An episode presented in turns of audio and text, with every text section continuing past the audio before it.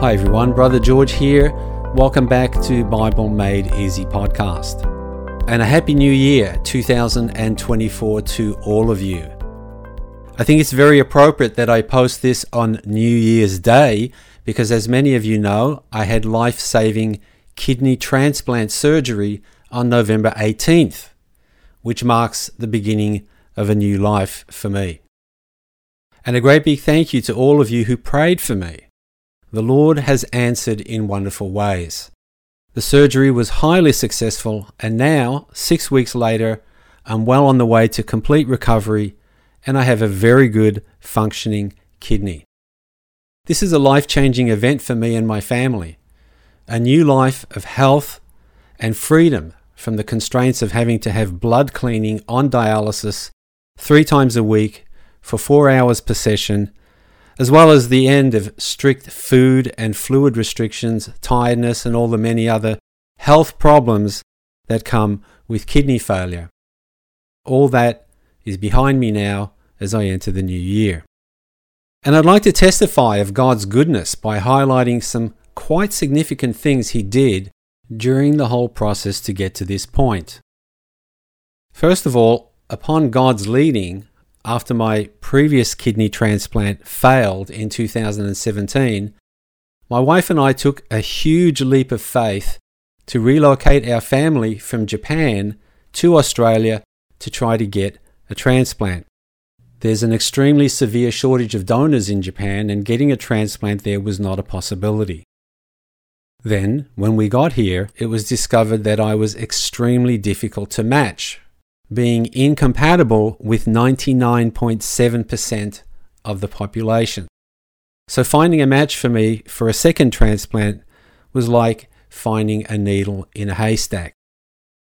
Some of my own relatives had themselves tested, God bless them, but they weren't a match. So I waited six years on dialysis with no guarantee that a match would ever be found, except for the guarantees of God's promises in the Bible and His direct promises to us received in prayer.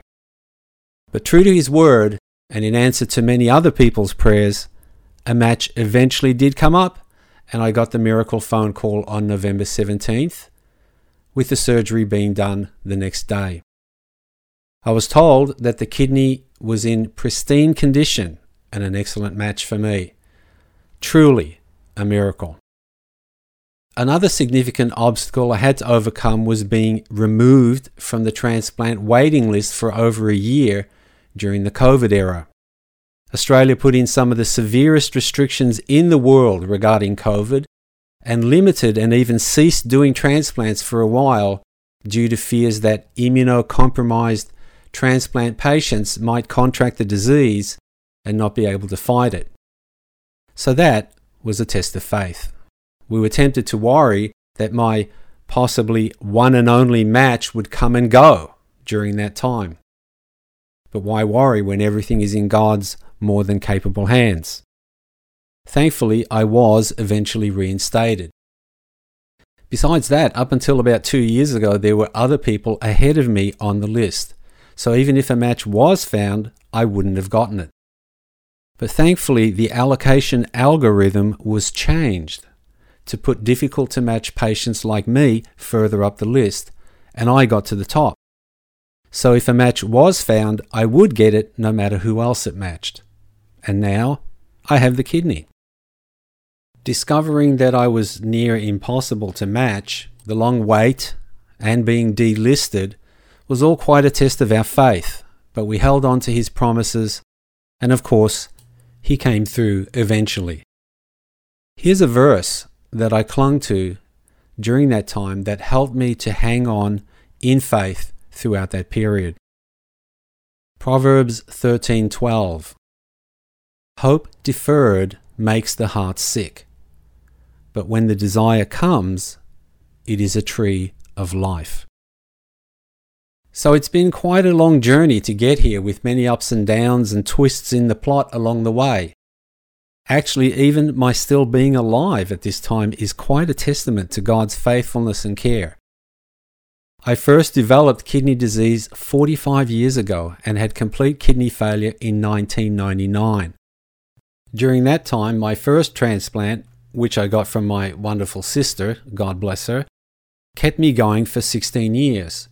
And I've done a total of nine years on dialysis, which is not easy to do because the average lifespan on dialysis is five or 10 years. And it's a tough life.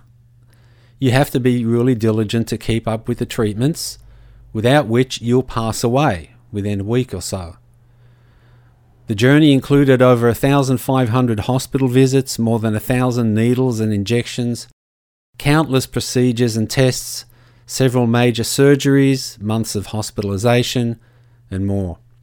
And yet, during that whole time, I got married, had five kids with my deceased wife, remarried, and had two more children after having kidney failure, and of course, have served the Lord as a missionary and Bible teacher in 18 different countries.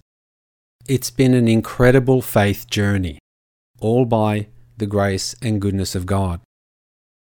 And by the way, please don't feel sorry for me. I have had and continue to have a fantastic life. I've seen God work in amazing ways. I've learned to depend completely on Him for inspiration, strength, and purpose. And I've learned a lot of very valuable life lessons on the way. Most of all, I've learned to put my trust in Him and His Word, the Bible, and have found that He truly never fails. How about you? Are you trusting in Him? Hebrews 11:6 says, "But without faith it is impossible to please him, for he who comes to God must believe that he is, and that he is a rewarder of those who diligently seek him." God's love for you is never ending. It's his delight to care for you. He's only limited at times by our lack of faith. But if we diligently seek him, he will be faithful to reward us. He's just that wonderful. Again, thank you all so much for your prayers and support over the journey. It has meant a lot to me and helped me to endure the tough times.